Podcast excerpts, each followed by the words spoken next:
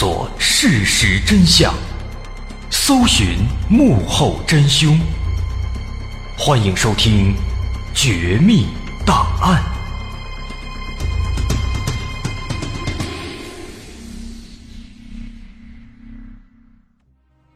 欢迎收听今天的《绝密档案》，我是大碗。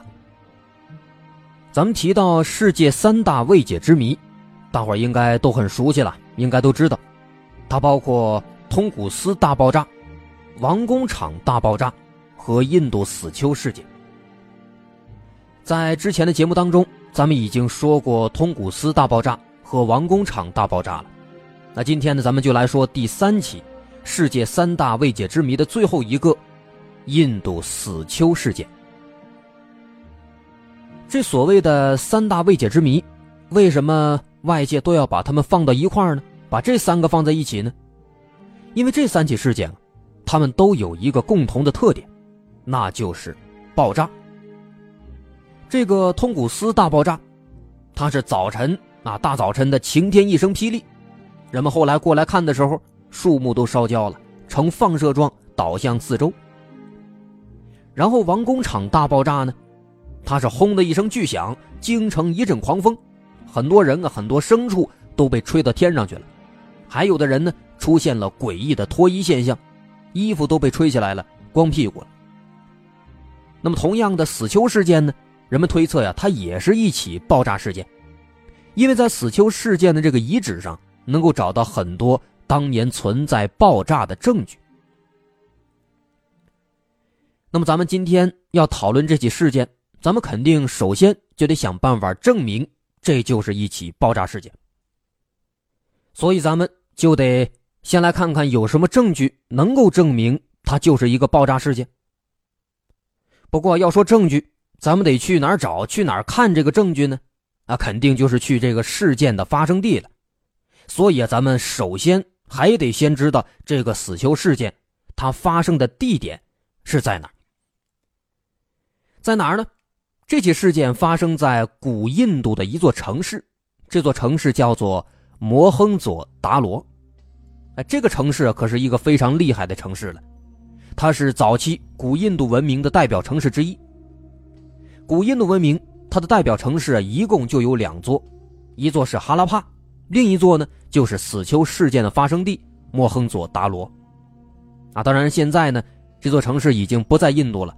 它是在巴基斯坦信德省的拉尔卡纳县内。那么进一步的，咱们从这起事件的发生地啊，咱们还能得出一个信息，什么信息呢？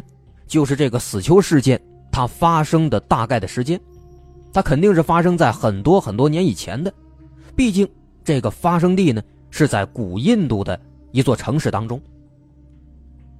通古斯大爆炸。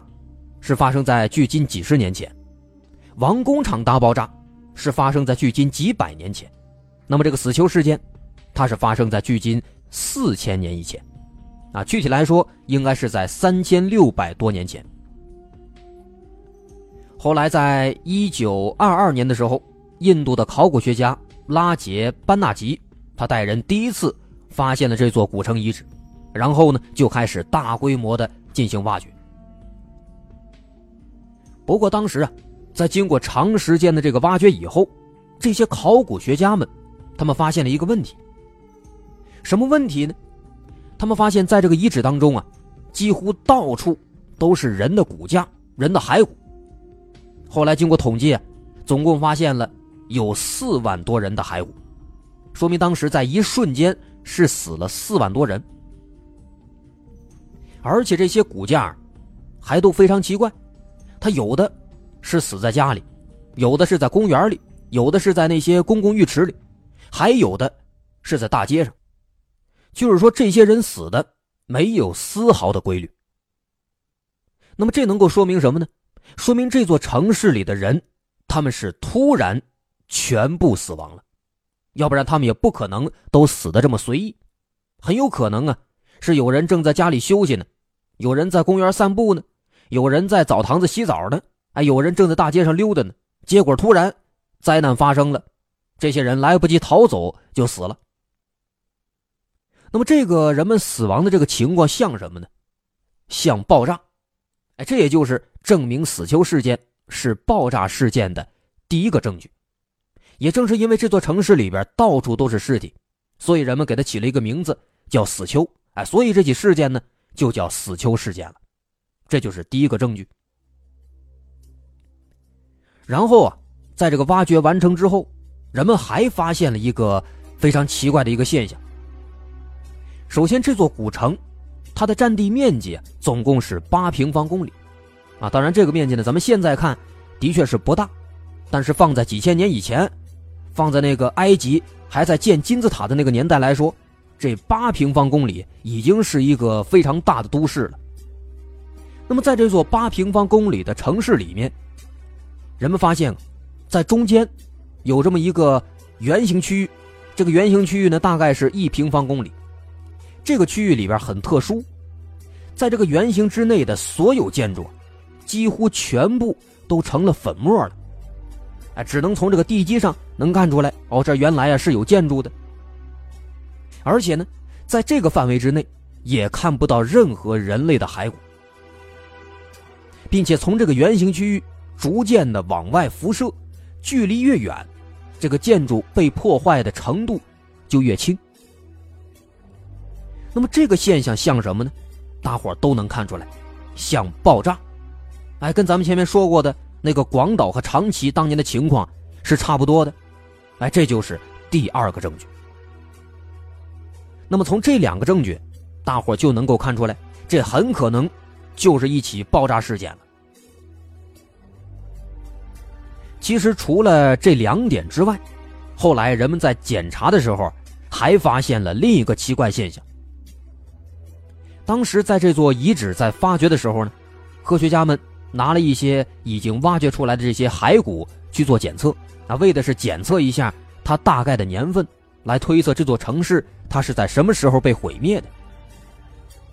结果当时啊，在检查的时候，除了这个尸体死亡的时间，专家们还发现，在这些骨骼当中，它们都含有一些放射性的物质。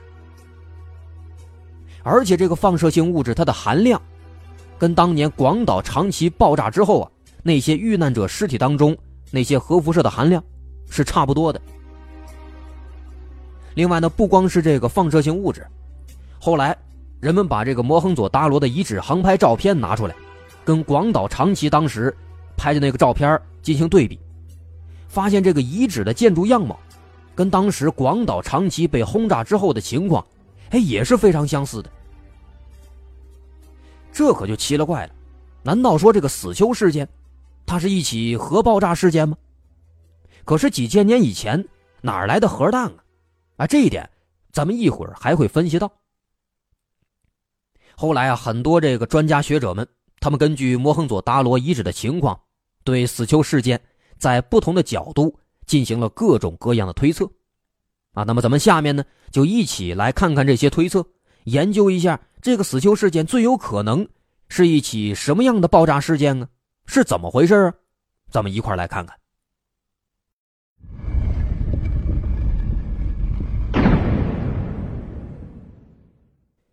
首先，有很多的著名的历史学家啊，他们根据自己以往的研究这些古城的经验，从地质学和生态学的角度，对这个事件就进行了一种解释。他们说，这个死囚事件有可能是因为古印度河床的改道、河水的泛滥、地震以及由此而引发的洪水导致的。说啊，是一个特大的洪水，把这座古城直接冲毁了，居民们也都被洪水淹死了。之所以提出这个说法，因为摩亨佐达罗城它是在印度河的一个核心岛上，这个位置的确。是比较容易遭受洪水灾害的。可是这个说法提出来之后啊，有一些学者们就不赞同这个说法，认为说如果真的是因为特大洪水，那么城里这些居民的尸体啊，按理说也应该会被洪水冲走，那么城里边就不可能有这么多骸骨了。而且呢，在挖掘的时候也没有看到城里有这个被水冲过的痕迹。所以说洪水啊，这个说法不可能。那么，既然洪水不可能了，这些学者们又继续开始猜测，他们说有可能是因为疾病，因为一场瘟疫。可是这个说法，如果仔细思考的话，也有漏洞，因为不管它是多么严重的传染疾病，它也不可能让这全城的四五万人几乎在同一天、同一时刻全部都死亡。而且，从这个尸体的分布情况来看，当时人们是。正在正常的工作，正常的生活，那不像是得病的样子。后来呢，一些专业的啊古生物学家和医学家，又经过这个仔细研究，也否定了这个疾病的说法，所以这个说法也被排除了。既然说不是洪水，不是疾病，这时候呢，这一些学者们，他们又猜测，哎，可能啊是外族人大规模进攻，大规模屠杀。最终导致这座城市毁灭了，人们全死了。这个说法可以，但是呢，入侵的人又是谁呢？他们说啊，应该是这个吠陀时代的雅利安人。可是后来啊，那些历史学家们就说了，说这个雅利安人入侵的年代啊，他比这座古城毁灭的年代要晚得多呢，差几个世纪呢？怎么可能提前几个世纪？人家来进攻呢，所以说这个外族入侵的说法也是不靠谱的。那么现在这三个说法都被否定了，咱们也不难发现，这三种说法其实都是很常见的情况。首先是自然灾害，然后是疾病瘟疫，最后是外族人入侵。的确，在历史上有很多的古城市、古文明都是因为这三类的灾害而消亡灭绝的。但是这个摩亨佐达罗城，它跟那些咱们常见的古城市、古文明不一样了。这个死囚事件呢，它呀有自己的这个特殊性，所以这也就决定了很多常见的说法它都不适用。那么这个时候，我们不妨就换一个角度，从另外的角度来看一看这个事件。首先来说，咱们要搞明白这个死囚事件的真相。我们光依靠这个遗址上的这些痕迹来判断，那肯定是不够的。毕竟这些资料都是很有限的。那么，有没有一些古代的书籍曾经记载过摩亨佐达罗城的毁灭呢？人们后来一查，的确是有。在古印度史诗《摩诃婆罗多》里面就有过一段记载。这段记载是这么写的：空中响起轰鸣，跟着是一道闪电。南边天空有一股火柱冲上天，有一道强过太阳的光将整个天空割裂一半，房屋、街道和所有生物都被这些突如其来的天火烧毁掉了。这段记载是在所有的古代典籍当中有关死囚事件的唯一的记载了。那么，根据这些记载以及遗址上的一些痕迹，很多科学家们。就展开了推测。截至目前，在科学界对于这起事件主要是有两种看法。咱们首先来看第一种，认为死囚事件是由黑色闪电导致的。说前苏联有一些科学家经过研究这个事件之后啊，认为死囚事件是一种叫做黑色闪电的天文现象造成的。这个黑色闪电呢，也叫暗雷。它是一种非常罕见的自然现象。我们的这个大气，它经过太阳辐射、宇宙射线，还有电场的影响之后啊，里面会慢慢的形成一些活跃的微粒。这些微粒呢，在电磁场的反应之下，会慢慢的聚集在一起，慢慢的、慢慢的，跟滚雪球一样，它会越滚越大，变成一个又大又细的一个球。那么这种球呢，它又分成冷球和亮球。啊，亮球，咱们先不管，先看这个冷球。冷球它是不会发光的，而且呢自己是非常的暗，只有说在白天天上都是亮的，都是白的、蓝的，咱们才能够在这个背景下面看到这个冷球。那么因为它这个不发光的这个特性，所以说人们就给它起名叫黑色闪电。在这个黑色闪电出现的时候啊，它本身啊自己。是没有什么雷声的，不会有这个轰鸣声，它会在这个天空上慢慢的自由的移动。然后呢，当它落下来接触到地面之后，就会发生一个强烈的爆炸。那么这些科学家就认为，形成黑色闪电的当时那个大气条件，会产生很多有毒气体。哎，当时城里的这些人，首先呢是被这些气体给毒死，然后闪电落下来发生了爆炸。而且这个黑闪电，它的威力是很强的，爆炸的时候会产生一万五千度的高温，同时呢，爆炸它产生的这个冲击波就把整个的。摩亨佐达罗城给毁灭掉了。那么这个闪电爆炸的地方，正好就是古城里边毁灭最严重的地方，就在那个一平方公里的那个圆形范围之内，所有建筑都被摧毁了。哎，这个就是黑色闪电的说法。这个说法其实也是目前最符合实际的、最好解释的，因为在我们的这个现实生活当中啊。确实发生过很多起黑色闪电导致灾难的事件。可是咱们纵观这个说法呢，它唯独是有一点不能够解释的，就是古城当中人们的尸骨都含有放射性，这一点用黑色闪电是没法解释的。咱们只能是再扯一些其他的别的偶然性的理由，才有可能解释这起事件。哎，这是黑色闪电的说法。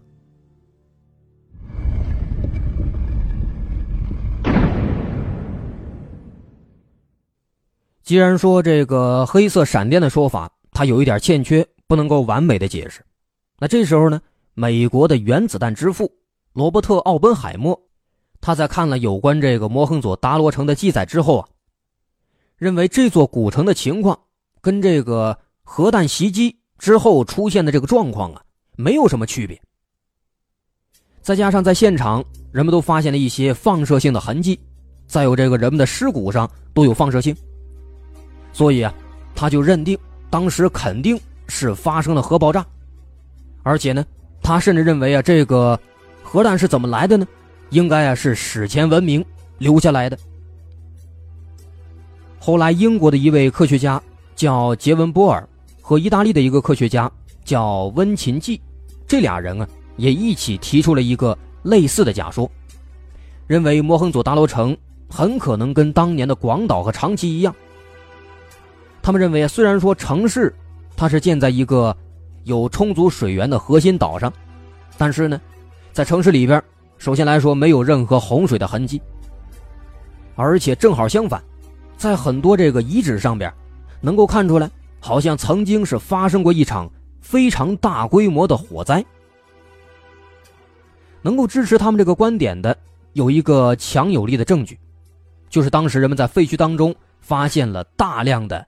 被烧化、烧融的粘土和矿物碎片，就比如咱们前面提到的那个一平方公里的圆形范围之内，几乎所有建筑都直接被烧成粉末了。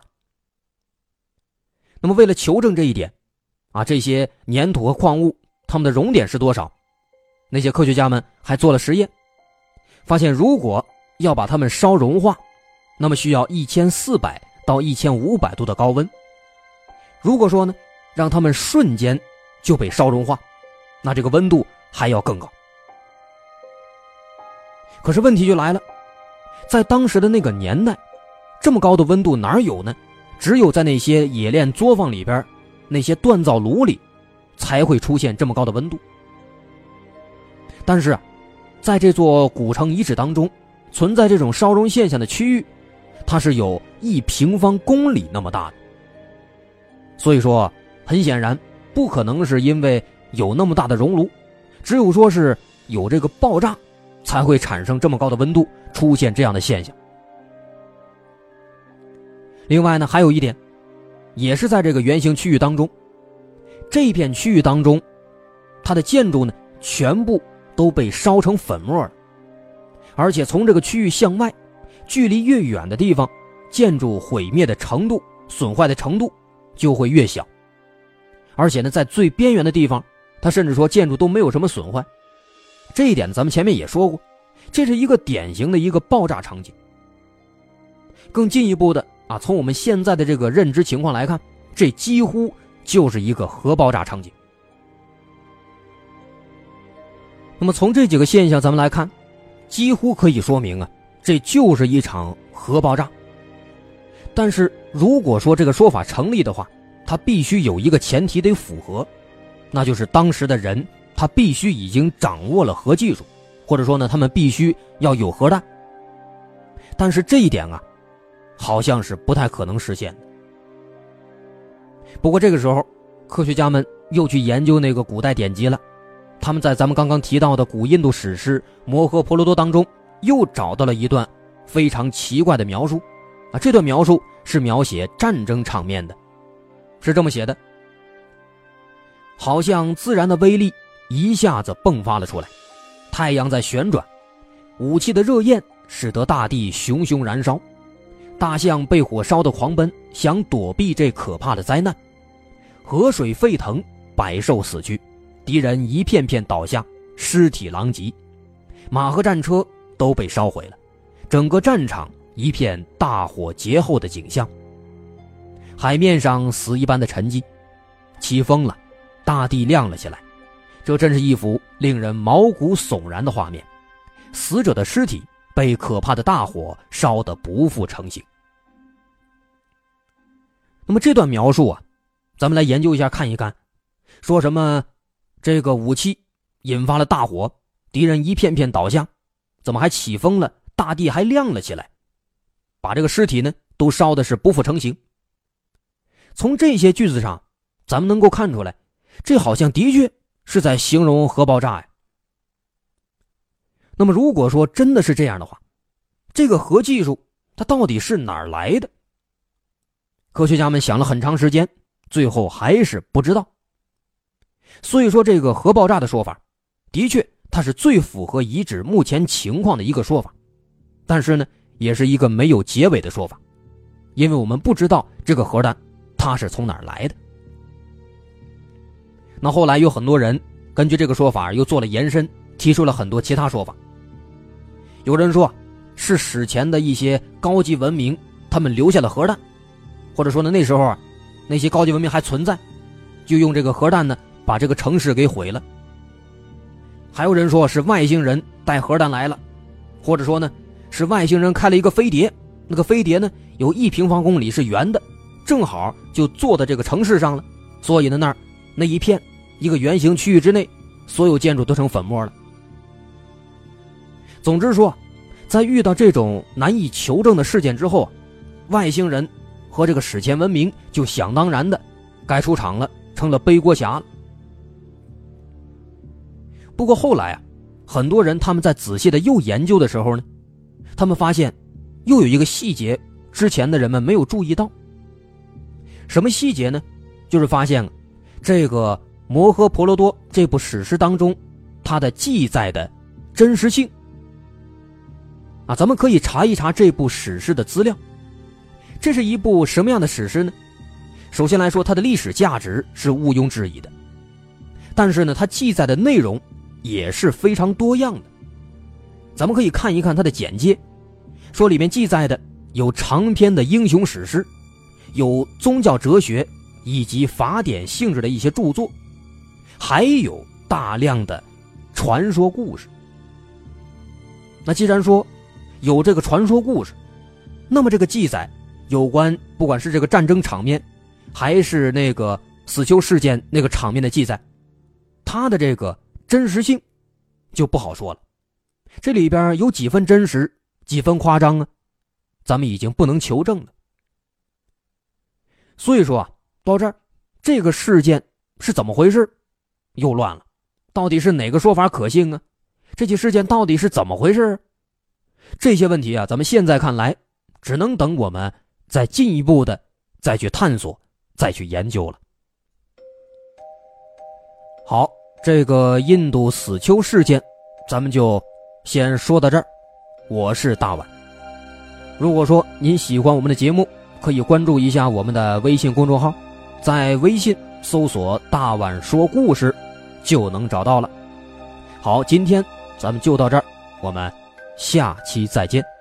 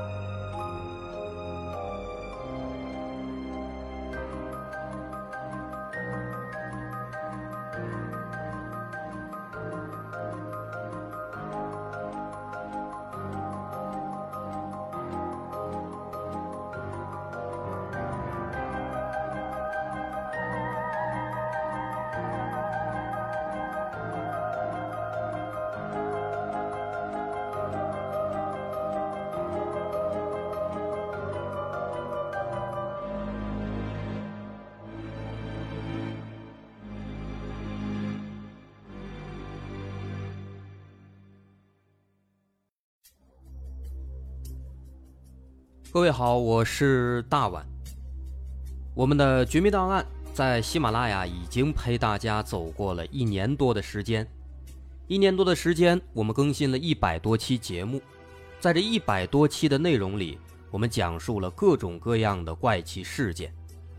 那在今后呢，我们也想尝试去做更多的其他类型的内容，比如一些自然怪象，比如有一些名人的黑幕。或者说是黑帮的发迹史，亦或是各种悬疑大案，以及更多的其他题材的探索。针对这些内容，目前我们也已经有了一个大概的规划。我们将会把这些内容做一个大概的整合，放在之后我们即将推出的一个新的专辑当中。这个专辑的名字暂定叫做《绝密档案：深夜调查局两百家尘封的未解之谜》当中。需要说的是，这个新专辑我们决定在喜马拉雅作为会员节目进行独家播出，总计有两百多集的内容。专辑上线时间将会在不久之后的九月九号，大家届时可以在喜马拉雅搜索关键词“绝密档案深夜调查局”，就能够找到这部新的专辑了。在上线前的这段时间当中，也欢迎大家添加我们喜马拉雅工作人员的微信。X m l y 零三三零，也就是喜马拉雅四个字的拼音的首字母加零三三零，x m l y 零三三零。添加微信之后，工作人员将会把大家拉进喜马拉雅官方的粉丝群，届时将会有不少福利活动，送喜点、送签名书等等其他惊喜在等着大家。需要特别说明的是，新专辑。将会是喜马拉雅的会员专辑，也就是说，如果您是喜马拉雅的会员，就可以免费收听本专辑。目前，喜马拉雅的会员价格为每个月六块钱，六块钱就可以听到我们的两百多集故事，也是很划算了。希望大家能够多多理解，多多捧场。九月九号，我们不见不散。